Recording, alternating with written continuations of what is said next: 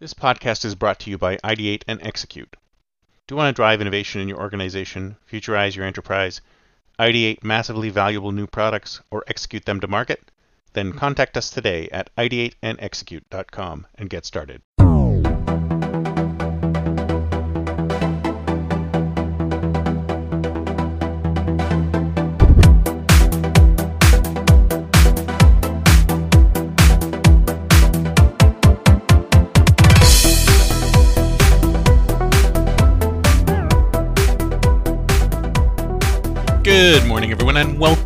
Think Future podcast. I'm your host, Chris Kalaboukis, and once again, we're coming at you live from deep, deep, deep in the heart of Silicon Valley, California, the innovation capital of the world.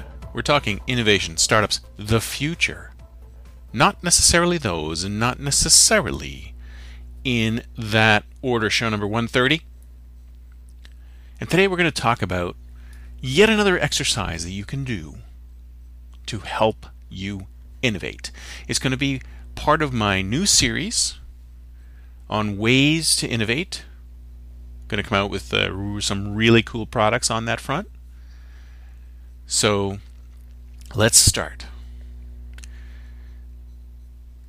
Part of thinking like a startup, part of thinking like a startup is being ultra sensitive to getting blown up to getting killed because you're in a sensitive state. You're, you're newly born. You are have an unsteady flow of revenue. You have an unsteady flow of profits. You have an unsteady flow of traction, and you're constantly worried, concerned that something's going to go wrong, and you're going to go, you're going to blow up. You're going to die. You have a heightened sense of competition. You have a heightened sense of being able to survive.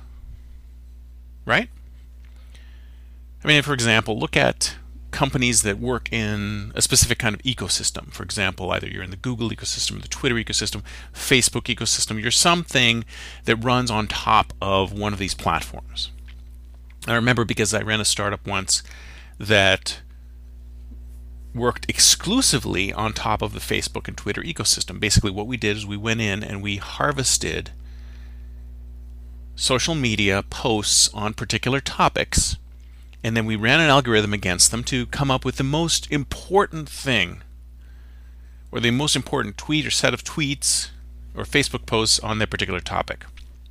So our entire business model, and we would we would basically turn around and charge people for this because we were running algorithms against this, and we were making it very useful for companies to figure out what exactly is going on when it came to this particular topic. Now, the thing is, our data source was completely dependent on Twitter providing us with the data, completely prevent, completely. It was completely dependent on both Twitter and Facebook providing us with the data if for some reason one day Twitter or Facebook or both decided that they wanted to turn off that data flow, then we would be gone. We would no longer be a company. Or if Twitter or Facebook decided one day to say, you know what, we have all this data already. Why are we allowing third party developers in our ecosystem to make money off the data that we already have? Why don't we come out with a product that allows them to do the same kind of analytics that this little startup is doing off of our data. Why don't we make more money selling our data in this form? So they could, in one fell swoop, kill our business just like that. Boom, dead. So that's what startups think about all the time. They think about what's going to kill me and how do we work to get around that? How do we work to fix that? So if you think about major corporations, if you think about companies that have been around for a while, they've got a steady flow of income, they have a steady flow of revenues, they have a steady flow of profits. You know, they're almost a little fat and happy, right? They're they're good. They're in good place. They're in good shape. So they don't have to worry about something like that happening and killing them. Now, a lot of times these bigger companies they don't depend on specific ecosystems, although some do. And they typically spread their risks around. So if one ecosystem decides to cut them off, they go to another ecosystem. So there are ways around it. They have the resources to do that. But the fact is, we're living in a brand new world where disruption is around the corner of everyone. It's around everyone's corner. So it doesn't matter if you're a tiny little startup working in a specific little ecosystem or a major multinational corporation. Any one of these things can be taken down by a combination of factors. And when I say to you, if you want to be more innovative, think like a startup, well, this is another thing you need to think about. You need to think about how you will die. Now, a lot of companies don't even think about that. They never even think about it because they think that they're so strong. They think they have such a good place in the market. They have such a great amount of number of customers. They have a great amount of revenues. They have a great amount of profits. They're doing just fine.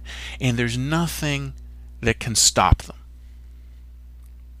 Well, that's what part of the exercise. The part of the exercise, and this exercise is called Face Your Killer. And in the Face Your Killer exercise, what we do is we sit down and we envision what would have to happen for your company to perish. What would have to happen for your company to die? Now, in smaller startups, and ones that are dependent on specific ecosystems, those are easy to figure out. But when you get to a larger company, you have to think, okay, these guys are diversified, they're big, they make a lot of money. What would have to happen for them to die?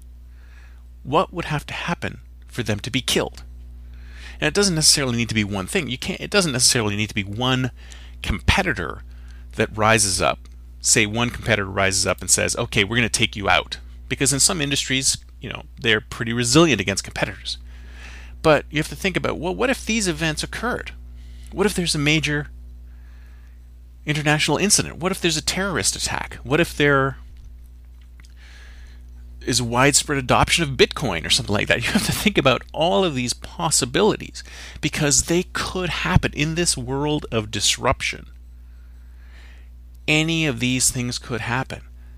I mean, you've heard of the black swan, right? Black swan is some unexpected event that just happens completely out of the blue, something that you can never plan for, and basically upturns everything. So let's say you're a big bank, and you think, well, I'm a big bank, I'm okay, I'm too big to fail, there's no problem. But what if all of a sudden people said, you know what?